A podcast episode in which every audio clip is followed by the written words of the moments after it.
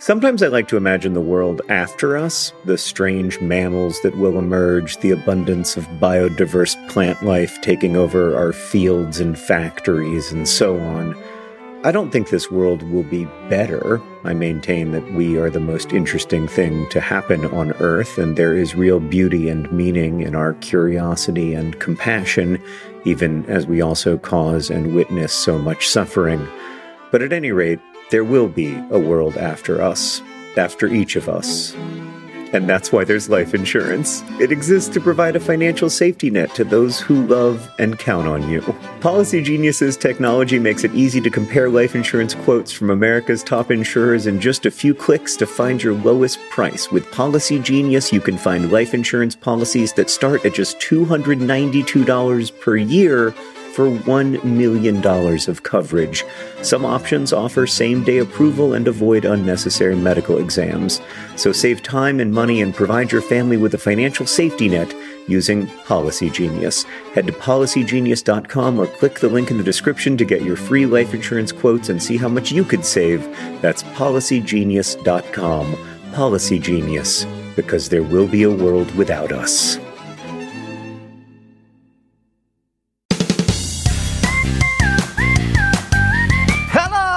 Welcome to Dear Hank and John. Or as I prefer to think of it, dear John and Hank. It's a podcast where two brothers answer your questions, give you dubious advice, and bring you all the week's news from both Mars and AFC Wimbledon. John, Yeah. I was recently singing Smash Mouth's All Star, and Catherine said that I should stop. And I said, Hey now. And that's. I'm going to tell you why I told that joke in just a little bit, but first you're going to tell me what you would have tweeted about this week. Hank, this weekend I would have tweeted a tweet that instead I just texted to you, and I'm mm-hmm. going to read it now. Okay. Twitter is like going to the Cheesecake Factory. Sure, I could eat healthy there, but I ain't gonna. That's great. That's such a good tweet. Twitter needs you, but you don't need it. John, do you want to know what I would have tweeted about this week if I was on Twitter? Oh God, you're you're so on Twitter. I am very, and I just tweeted about this a lot as of the recording of this. John, I know that you and I have had this idea for a long time that we would do a shot by shot dissection of Smash Mouth's All Stars music video. And the thing that has been holding us back from that, John, for years, Yeah. is that the music video is in standard definition. So it is just terrible to look at. You can't see very much of what's going on. It's fuzzy. It's in like 480p, right? Well, John, as of today, the recording of this podcast, Smash Mouth's All Star has been re released on YouTube in all 1080ps. So we can start our project, John. We can begin it right now. And maybe, maybe this is just a suggestion. We will do it as a segment on this podcast, in which I will, for example, say this is the first scene of Smash Mouth's All Stars music video, in which the Mystery Men are sitting at a Formica table with some lanterns in the background, drinking out of various cups. One of them is a Miller Lite cup, and uh, Kel of Keenan and Kel is sitting over here, and uh, that is the first shot of Smash Mouth's All Star, which is how we're going to begin the podcast from now on. I don't care if you like it. I don't like it. and I also would like to at least leave this up to a poll of our viewers. Can I tell you all the things I don't like about this opening bit? Okay, sure. It's very similar to if the opening bit were I'm going to describe a painting to you in this a non-visual medium Mhm. but instead of describing a painting I will be describing a 23-year-old music video. There's a pink house in the background. Yeah. Right. I mean The hedge. the- The, really nice hedge. so I want to be clear about something. Uh huh. doing a 470 video series that analyzes Smash Mouth's All Star music video shot by shot is a brilliant idea. It is a real million dollar idea. Making it a podcast is a bad idea. Uh, all right. Well, let's see what the audience has to say. Uh, do we have a? Tr- how would we poll them? We'll put a poll up on the Patreon. Uh, let's have them fill out a survey. Yeah. You know how podcasts have, have people fill out surveys so that they can like more effectively Mhm. market Mhm. Advertising Yep. to their podcast audience. Yep. We're going to have y'all fill out a survey, if you don't mind, where we maybe ask you a few questions about yourself. But the main thing that we need to know is whether you agree with me that this is the worst idea for a bit imaginable. It's not going to take a lot of time. The shots are fairly short. but it's got the It's fine. idea. It's fine. No, I mean, imagine you're a new listener to this podcast, Hank. All right, we don't have to do it at the beginning. We could mix it in at the end, in the middle somewhere. No, I don't. Right. I don't. I mean, I, I fixed it. The idea is better now. We'll go do it in the middle somewhere. I understand that the idea is bad, so let's bury it. That's basically what you've said. I, I just want to say for the record, when I called Hank to start the podcast, I said, How are you? And he said, I'm so good. I'm amazing. I feel amazing, but I don't want to talk about why until we start recording. And I I was like, is he having another baby? Like what what am I about to find out? Also, I don't want to belabor this, but like, why does it matter the quality of the music video if we're describing it in a podcast? It matters so much. You have to go No, right Hank, now Hank, and watch Hank. it in HD, John. It's a completely different Right, but- experience. But the point is that the listeners of this podcast aren't watching it because they're listening to a podcast. All right, well, they'll watch it later. I've been tweeting about this for years. I've been so mad. On, on January 1st of 2019, I tweeted, is 2019 going to be the year in which they release Smash Mouth's All Star in HD? And they did, John. You you you made it happen, Hank. Congratulations. You used your powers John, for wait. very marginal good. So, Universal Music Group got a New York Times article about their uh, endeavor to uh, release a bunch of music videos in HD. The representative from UMG says at the end of the article if you didn't educate consumers about what Grand Cru was, everyone would be drinking wine out of a box. Is how he ends the article about Smash Mouth All Star being in HD. John, we ha- we've been drinking Smash Mouth All Star out of a box. And now we have whatever Grand Cru is, but for Smash Mouth.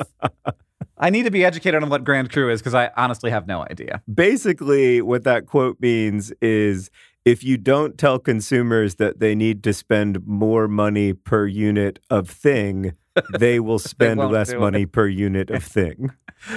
I know, like that is it's uh that quote is life, man. I it's everything. Okay, I, I forget if this is a Smash Mouth All Star Love podcast or Not if this is an advice giving podcast. We'll see what happens. The survey will be at patreon.com slash dear Hank and John. You obviously don't have to be a patron to fill it out. Please fill out the survey, patreon.com slash dear Hank and John.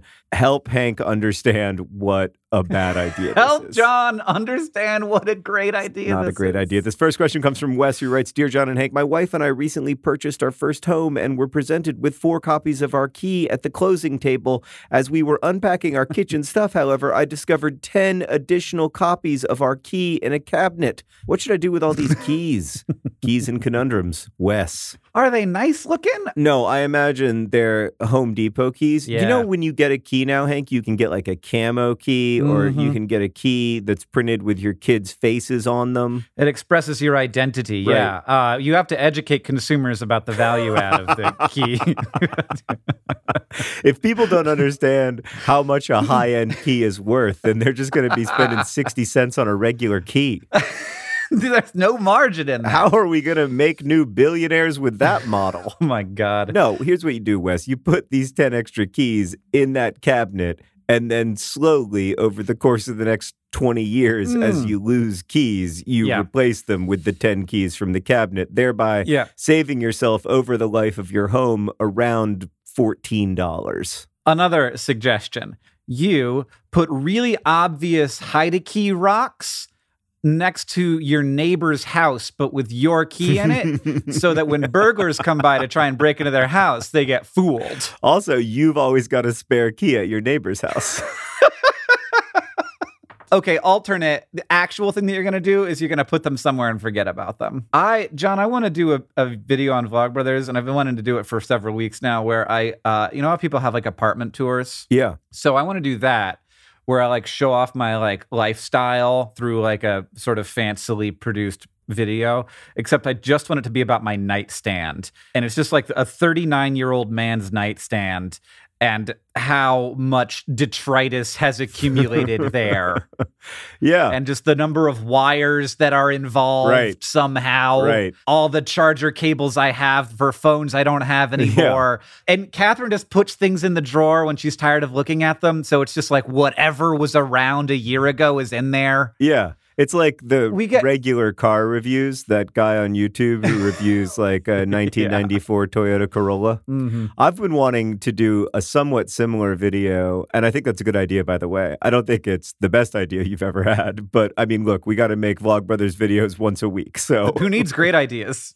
we need good ideas. Yeah. I've, I've been wanting to make a similar video that I don't think I can ever make. You know how I got a Tesla Model S a few years ago? Mhm. I've been wanting. There, there are all these reviews on on YouTube of Teslas that are super breathless and excited, and I've been wanting to make a video called like a Tesla Model S review, and it it begins like this.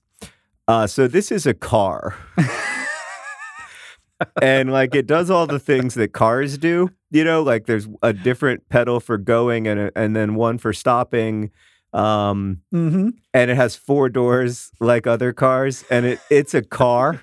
Here's here's where you hook up the car seat for the baby. Yeah, it does all the regular car stuff. It doesn't really do anything other than the regular car stuff. Like I've heard a lot about the stuff it's supposed to be able to do that isn't car stuff, and it like kind of does that stuff, but mostly it's a car. Mostly, I don't want to do that stuff. Yeah, like uh does the autopilot work? I mean, sometimes, but I'm not really looking for sometimes when it comes to autopilot. Can you go really, really fast? Maybe. I haven't tried. yeah. I don't really know how fast it goes from 0 to 60, but it goes from 0 to 30 very quickly.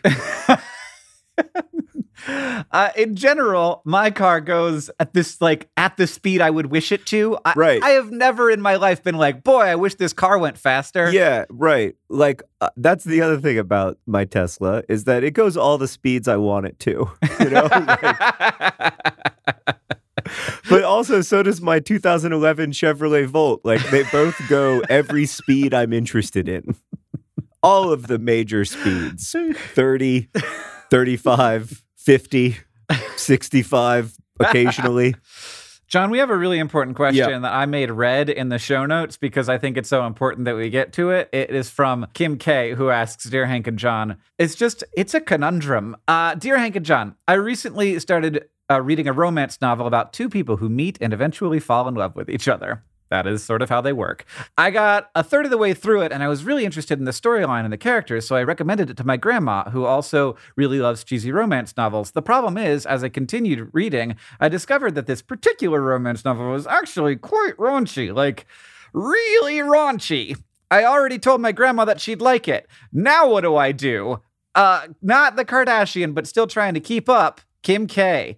Oh boy. So I guess look like I might probably your grandma likes isn't probably hugely against raunchy romance novels. I'm just gonna like probably it's gonna be okay. Yeah, Right? you, it's hard to think about grandmas this way sometimes, but they are people. Mhm. And so I think you can say, like, Who have definitionally done the sex. uh, yes, it reminds me of what Sarah's grandmother, Lulu, said about looking for Alaska when she first read it. Uh-huh. She said, I thought it was a sweet novel. I was surprised by some of the things that young people are apparently doing.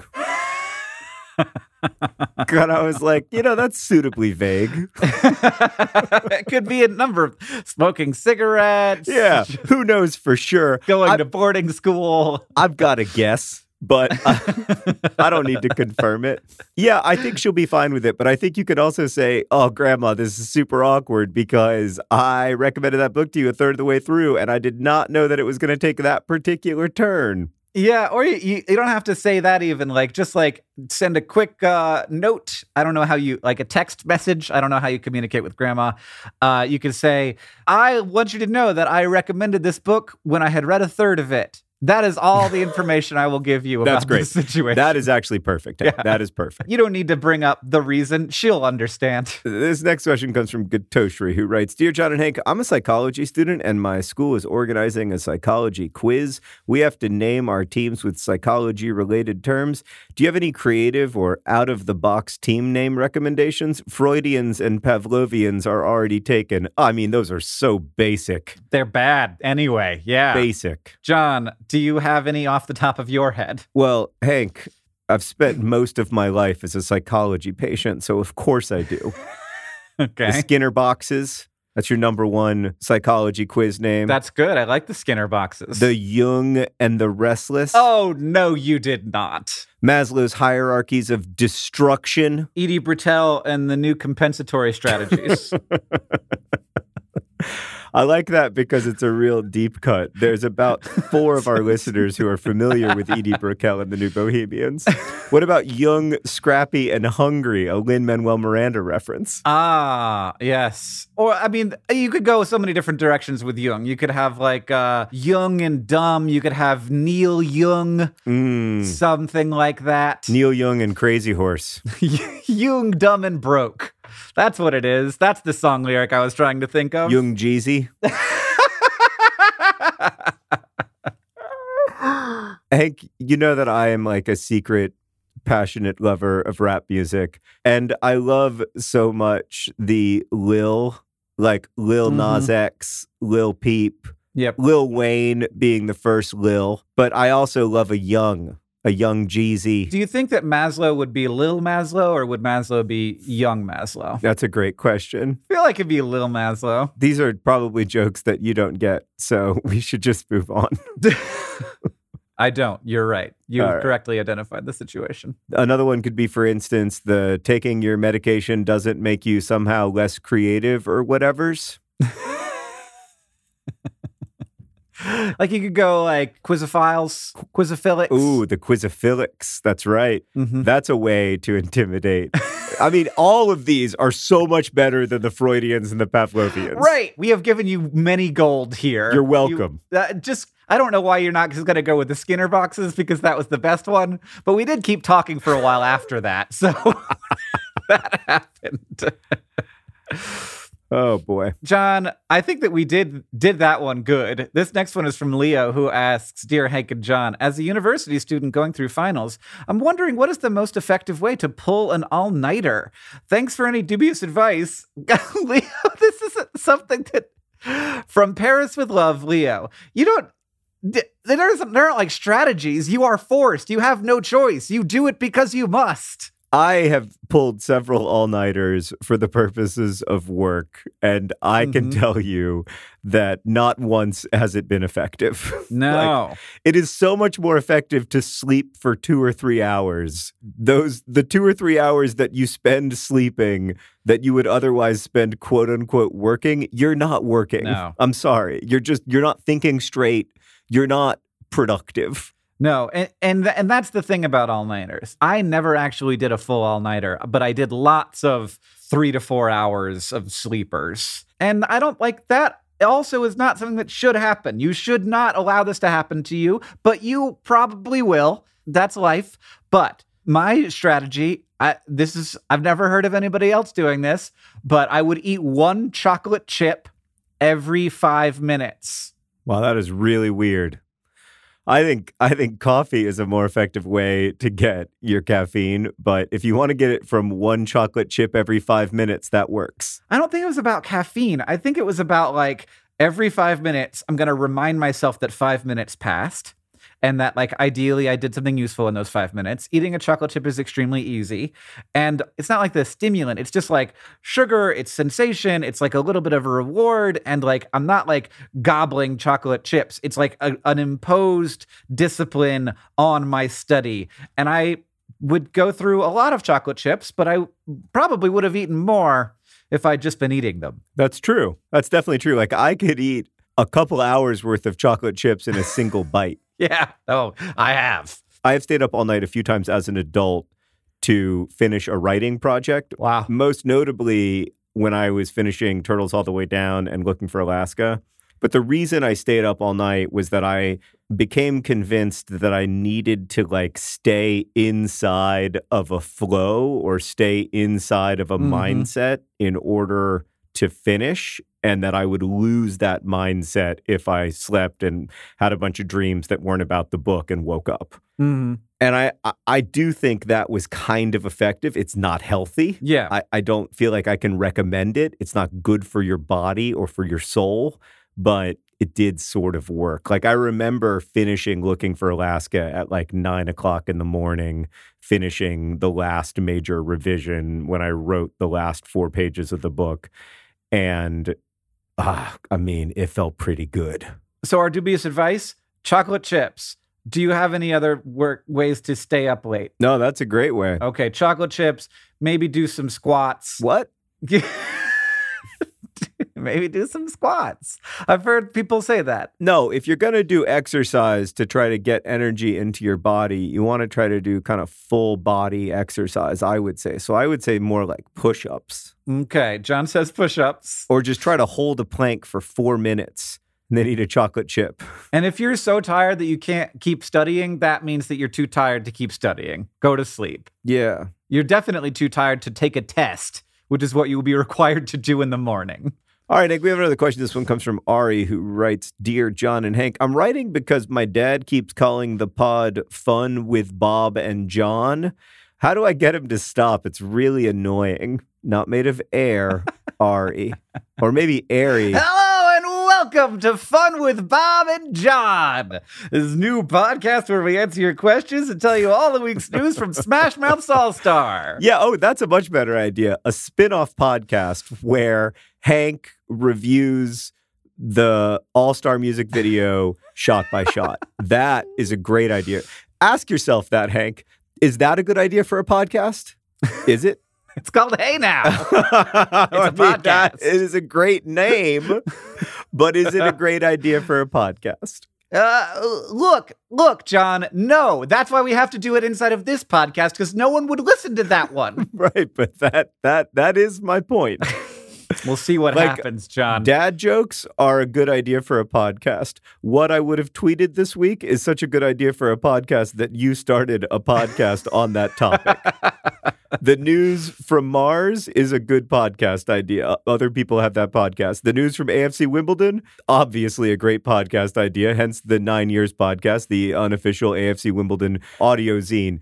My point is that a good bit should be a distilled version of a good podcast idea. John, Yes. I think that we have to let the audience decide. Patreon.com slash Hank and John. I have never been so stressed out. If I have to listen to two and a half years, years of Hank reviewing the All Star music video, I I might quit. I might quit.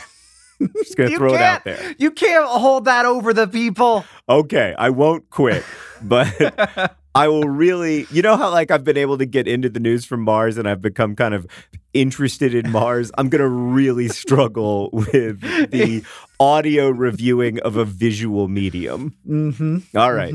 Ari, I think that it's great that your dad even knows about our podcast. That's absolutely. I'm strongly in favor of him calling it fun with Bob and John, perhaps because I'm the one whose name is being remembered correctly. But I don't know, Hank. What do you think? I'm fine with it. I love it. I think that's a better name for a podcast. It is. And I wish I was born Bob so that we could have a podcast called Fun with Bob and John. And I, I think we'd have more listeners, John. I think that people would flock to us, Yeah. especially if we talked about All Star a lot. That's what's really keeping our podcast from being a breakout hit is that your name isn't Bob and we don't talk enough about a single pop song that came out 25 years ago. It is a good right, song. We'll see what what happens. This next question comes from Austin, who asks, "Dear Hank and John, I've been dating my girlfriend for over six years now, and every time I see her parents, I never address them with their names, only ma'am or sir. It's not that I don't know their names, but I don't know if I should use them or Mister and Mrs. first and last name, perpetually using non-specific pronouns. Austin, I struggled with that me too. with my in laws for a while. hmm What do you do now? Now that we're like old. Now I call them by their first names. Yeah, I largely call them by their first names. You know what you should do? You should skip over first name, last name, all of that, and just start calling them mom and dad right now Yeah. and see how they respond to that. Boom. Even though they're not married, Yeah. not even engaged, just like Yeah. I I mean when I was in high school, I would call my friends' parents mom and dad just cuz like that was the convenient thing to do instead of having to try and remember all their names or like say Mrs. Delater. That's very weird. Yeah, I guess now that I'm thinking about it. I don't I feel like I just never referred to adults except for my parents by name Or at all. or by rank. Just- you know, I, I, I would go to extraordinary lengths like our listener to just not refer to them directly. Mhm. So I'd be like, hello, hi, Right. Yeah. good to see you. Well, that's I do that all the time now because I can't remember people's names very well. Good to see you. Uh, I think that I think that you like eventually you will have to make this transition, and it's always going to be awkward. Like it's uh, and and especially like when you're you know six years ago, I'm imagining maybe you're like a teenager or like early twenties, and so like yeah, sir and ma'am, that's what you do. But if you're like 28 now, you have to start like not saying sir all the time it's like almost too respectful i don't know Be, like it depends on different dynamics and cultures are different in different places but like eventually you do have to make this transition and it's never not going to be awkward I might say, how would you prefer to be addressed? yeah i mean it's kind of like i would expect them to to like bring it up and be like you could you could call me jeff Yeah, that's what he sounds like that's true. It's kind of on them. In fact, this isn't your problem. This is their problem. Forget it. boom john solved your problem for you it's not yours Did I ever tell you about the time I saw the, one of the senators from Indiana and he recognized me and he came up to me, and shook my hand, and looked me really deep in the eyes and he uh-huh patted me on the back and said, "I hope you sell a lot of things." really Yeah, I think he I think he like got halfway through the sentence and he lost confidence in me being a writer. You know, like he thought I was a writer. he's like i'm pretty sure i know who you are he thought he wanted me to sell a lot of books, but then but boy, do I not want to say the wrong thing at this point. Yeah, yeah, yeah. Like I think he got halfway through the sentence and he was like, I think this guy is a writer, but what if he's actually a recreational vehicle salesperson? I think I should just try to make it less specific and go with things. There's the only the both RVs and books are nouns. Yeah. I hope you sell a lot of nouns, my friend. Hope you crush it in the nouns business, buddy. Uh, I you know, I hope you're able to convince lots of people that those common nouns are actually very fancy proper nouns. gotta convince those consumers. Got to get that grand cru recreational vehicle going. Oh God, the grand crew of all-star music videos is here to stay. You gotta watch it, John. Which reminds me that today's podcast is brought to you by Grand Cru. Grand Cru, you should pay more for it, even if it's not better. This podcast is also brought to you by Fun with Bob and John. Fun with Bob and John, with Bob and John Green coming to you every Monday morning. How do we have so much energy at five o'clock in the morning? Well, today's podcast is also brought to you by eating a chocolate chip every five minutes. And also, this podcast is brought to you by Grandma's Raunchy Romance Novels. Grandma's Raunchy Romance Novels, come on down. It's on I 375 in downtown Roanoke. Bow.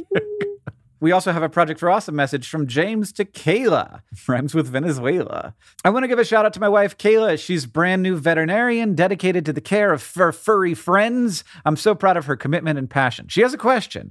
If you could have any animal as a pet without consequences or responsibilities, what would you choose? Kayla would pick a lion. Remember, vaccinate your pets. James plus Jacob, Bo, Sabrina, Casper, and Tormund. How many of Jacob, Bo, Sabrina, Casper, and Tormund are humans, and how many are pets? I'm gonna I'm gonna say that one of those people is a person person. I think Jacob and Sabrina are people, Mhm. and I think Bo and Casper and Tormund are cats? I think that we could safely say that Tormund is a cat or dog. And I'm going to feel really bad if I'm wrong about that. There's two possibilities, Hank. One is that Tormund is a pet, and the other is that Tormund is an amazing human, right? like I mean, there have to be people who were named Tormund before Game of Thrones came out and are just like, oh, grand. Now this is like happening. as if I didn't have enough challenges going through the world as a Tormund. It's like being a Hermione. Yeah, they're out there. They're just there just aren't a ton of them. I mean, it's also a little bit like being a Hank in in the '90s when South Park had a Hank Poo. but to get to the question here, if you could have hmm. any animal as a pet without consequences or responsibilities, what would it be? For me, it would definitely be a fox. without consequences or responsibilities. I don't understand how this is possible, but if I could have any pet without consequences or responsibilities, it would be a blue whale because like there's no consequences and there's no responsibility. So like just go all out. Right, but I just think a blue whale wouldn't be that fun to play with. No, no, screw this. I want a stegosaurus. Oh yeah, definitely. Great point. Why are we sticking to extant species? I want Yeah. Yoda. I want. Yoda is not a pet. Yoda is a person. No consequences or responsibilities, John. Right, but do not get me started on whether humanoids like Yoda and Chewbacca are people. Okay, Yoshi then. Yoshi's. John, I've changed my mind. I don't want a dinosaur. I don't want a blue whale. I don't want Yoda. I want Shai Hulud. I want the sandworm from Dune. I want Yoshi. that's that's way better. I don't know why I want these terrifying animals. Yeah. But there's no consequences, so it doesn't matter. Right, but like if I'm gonna have mm. an animal with no consequences, I want it to be an animal that can like put almost anything inside of its mouth and store it for me for an infinite Mhm. amount of time, and also that's like happy to have me ride on top of it while it takes me to various locales. I mean, this is also true of the sandworm from Dune, though. Oh. This episode of Dear and John is brought to you by Thrive Market. Thrive Market is there to help you maintain the kinds of habits that you want to have. For me, I need to have the right kind of food in the house or I will eat whatever.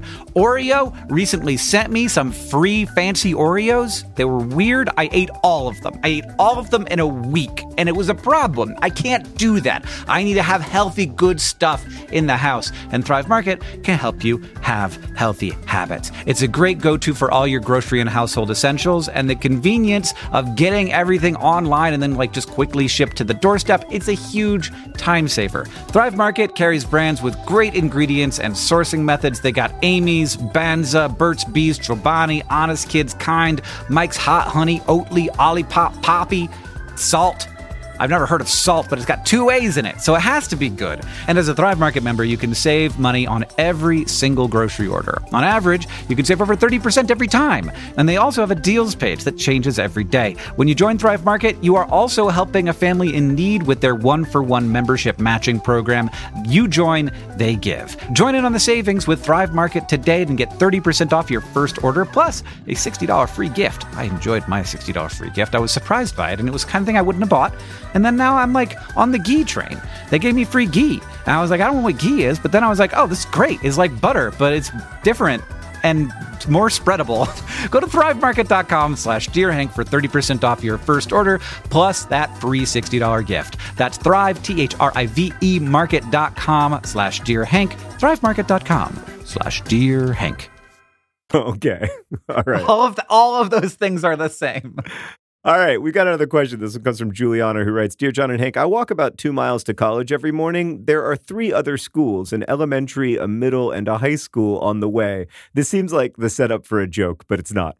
This means that I often find myself walking in the middle of a gaggle of children I don't know. Now, I don't mind being caught in the elementary school kid crowd because then I can blend in with the parents. However, because of when my class starts, I'm usually stuck with the middle schoolers. I'm a fairly confident 23 year old adult, but middle schoolers are terrifying. Juliana. John, why are middle schoolers so terrifying? I am right there with Juliana. They are. Every time I've ever done an event in a middle school, like walking through the halls and seeing the lockers and seeing the middle schoolers, I I Mhm. break out in a sweat and I know that I'm an adult, but the way that they are able to like casually and coolly just destroy me, Yeah. it's never gone away. They still have that power. I was in high school and there was a middle schooler that lived down the street and I was like I assume that like I will be sort of like in a social position where I will be instantly respected because I'm like five, 5 years older than this kid.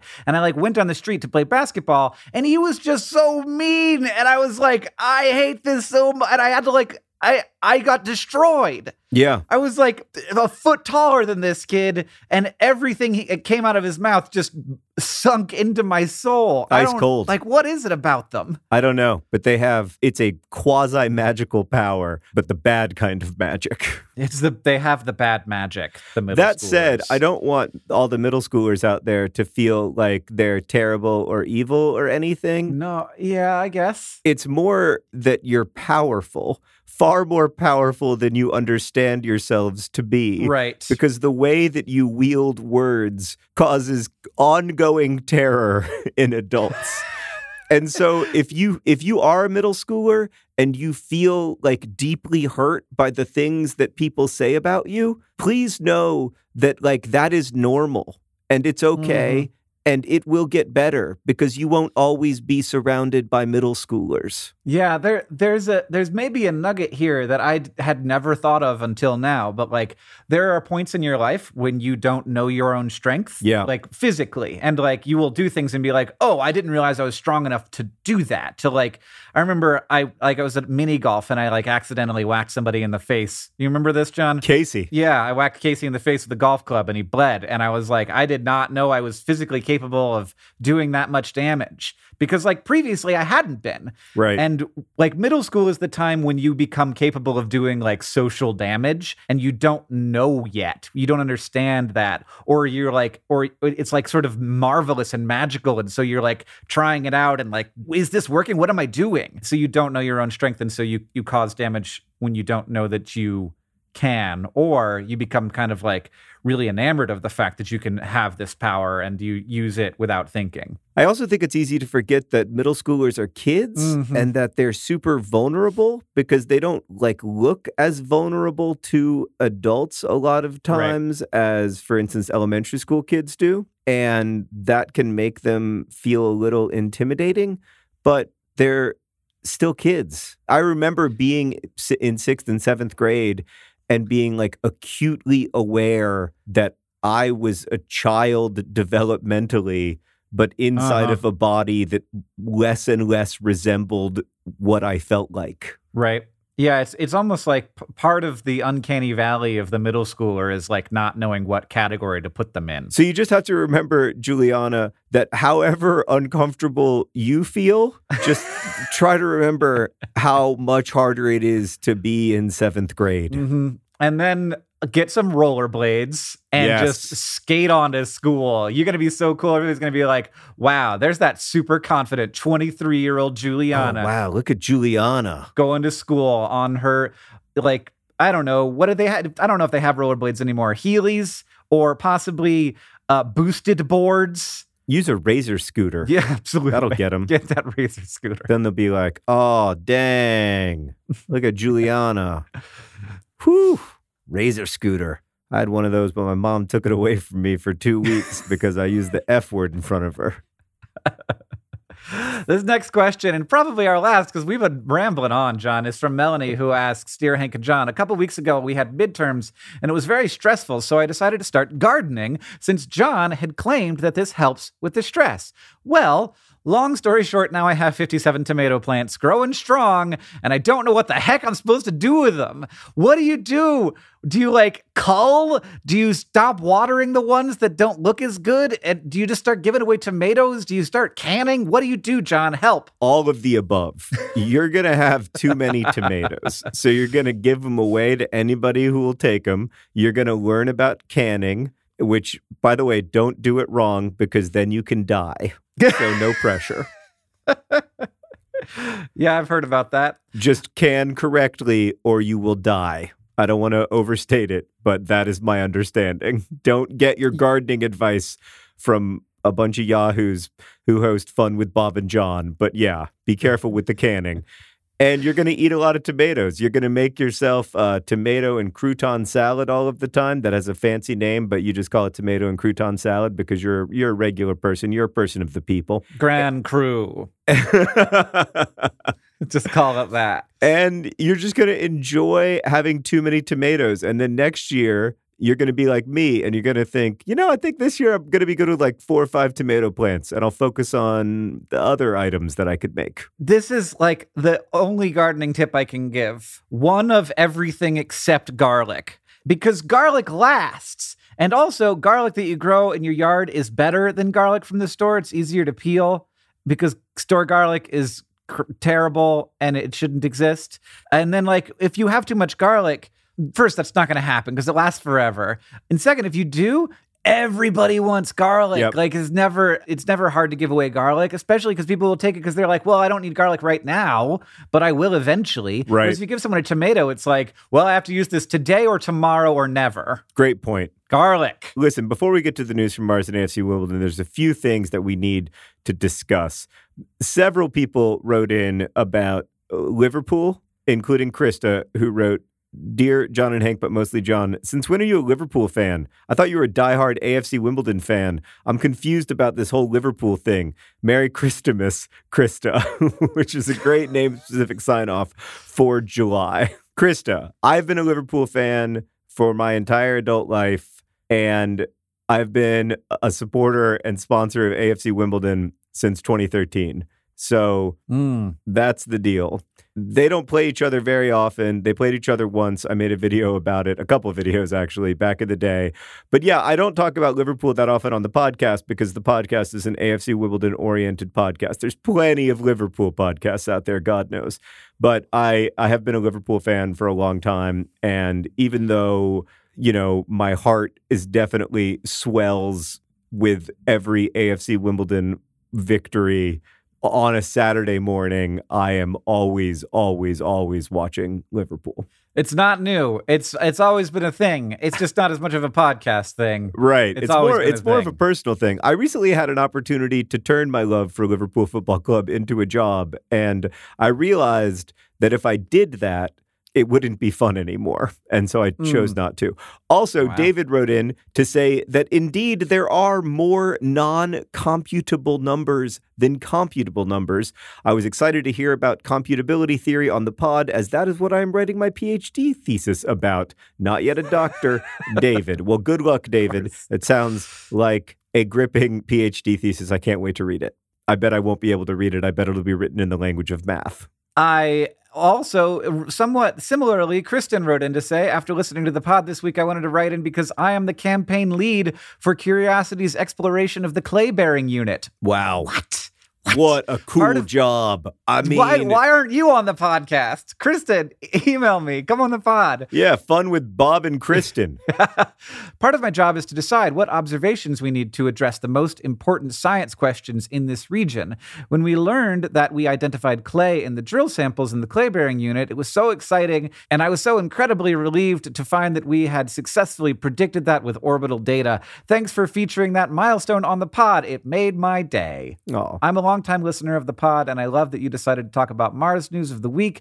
My favorite so far was how Georgia is developing wine that can grow on Mars. I suppose I am also now invested in AFC Wimbledon. Ha ha ha, you're getting them, John. Keep up the excellent podcast. Clays and Curiosity, Kristen. oh, all right. So, Hank, speaking of Mars, what's the news from Mars? This week on the surface of Mars, John, Star Trek. So, the Mars Reconnaissance Orbiter, as the name would suggest, is orbiting Mars and it is reconnaissing, taking high resolution pictures of the surface of Mars with the HiRISE camera. And uh, they have they take a bunch of pictures all the time for a bunch of different reasons, but they found on the surface of Mars what appears to be the logo of Starfleet, which resulted in a little bit of Twitter beef between William Shatner and Mark Hamill, talking about whether or not any Star Wars logos had ever been on Mars.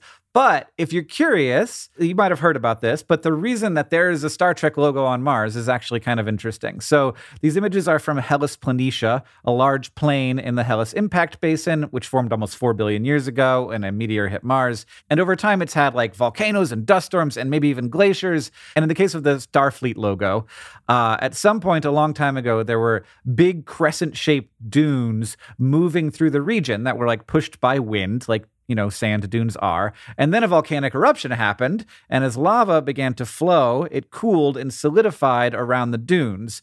The lava didn't cover the dunes, it just surrounded them. So there mm. are still hmm. these like crescent shaped islands of sand that are there, but the dunes have since blown away. So these are called dune imprints or dune casts. They're like the handprint celebrities make, except that it's like the handprint of a dune that has long since blown away from the surface and gone somewhere else. Wow. That's pretty cool. It also just seems weird that the Star Trek logo would presage that you know? Yeah, I mean the thing about There's something a little Jungian about it. Like yeah. I've always looked at the Star Trek logo and felt like there was something deep and weird about it. I don't know. Yeah, it's graphic design oftentimes is about like shapes that are unique but still feel natural, still feel normal and like fit into our brain in really good ways. Right. And it's interesting that like th- this like futuristic symbol, like you see it and it's like this is a very recognizable logo, but it is also like not something that you would necessarily see a company now using because it has this weird futuristic feel to it. Yeah. And and why culture. But in the same way that the Star Trek logo is not quite symmetrical, this Dune print is not mm-hmm. quite symmetrical, mm-hmm. which it, it's just, it is pretty wild. Yep. It's real good. Well, Hank, the news from AFC Wimbledon is curious. Our manager, Wally Downes, has told the South London Press, quote, I think we're just about done when it comes to transfer business. Then he said, I've got a little bit of wild card money, which is not how I like my sponsorship money to be referred to, but whatever. but not a great deal. I would argue that it's actually pretty significant. It's the club's decision how and when they do incomings and outgoings. We're all aware of what is going on, and it is how and when they release it, which is an amazing number of its per sentence without a single antecedent. uh, right. So I have no idea what any of that means, but like more so than you, just for clarity. Yeah. So what I interpret it as meaning is one, Wally Downes does not want to answer questions about incoming transfers. Two, it would seem that the club has signed players or made agreements with players who will be coming in, but we haven't uh, announced those, so they are not yet publicly known. That is my hope. The other possibility, which is worrisome, is that we just aren't going to sign any new players. mm-hmm.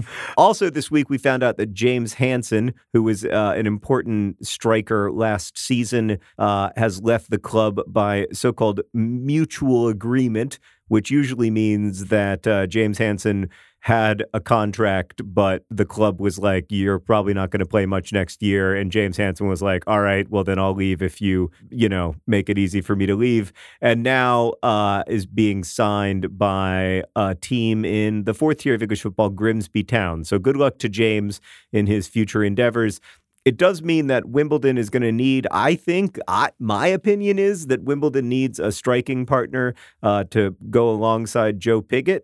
And I don't yet know who that person is going to be. I hope that Wally Downes knows who that person is going to be, but time will tell. When does when does sports start again? Sports starts again in mid August. So we have almost two more months of so called silly season. Is that what they call it? Yeah, yeah, they call it silly season because it's just constant. I mean, for Wimbledon less so, but for like the top level teams like Manchester United and Liverpool, it's just constant speculation about who's going to be signed and who's going to be released and it's all a reality television program essentially. but oh, Mhm. mm, it's just magnificently written and casted. Well, I'm excited for your future, and I had a really good time making this podcast, John. If you want to go and answer our survey, it's at patreon.com slash Dear Hank and John. You don't have to be a patron to fill it out, but if you want to be a patron, you can listen to our patron-only podcast, This Week in Ryan's, which John and I are going to go record right now. Uh, we really appreciate everybody who goes and does that. Uh, it's going to be helpful both for me finding out that you're really excited about our new segment, Hey Now, here on Dear Hank and John, and I also have to write that survey. So I'm also going to do that after This Week in Ryan's. I'm just reminding myself.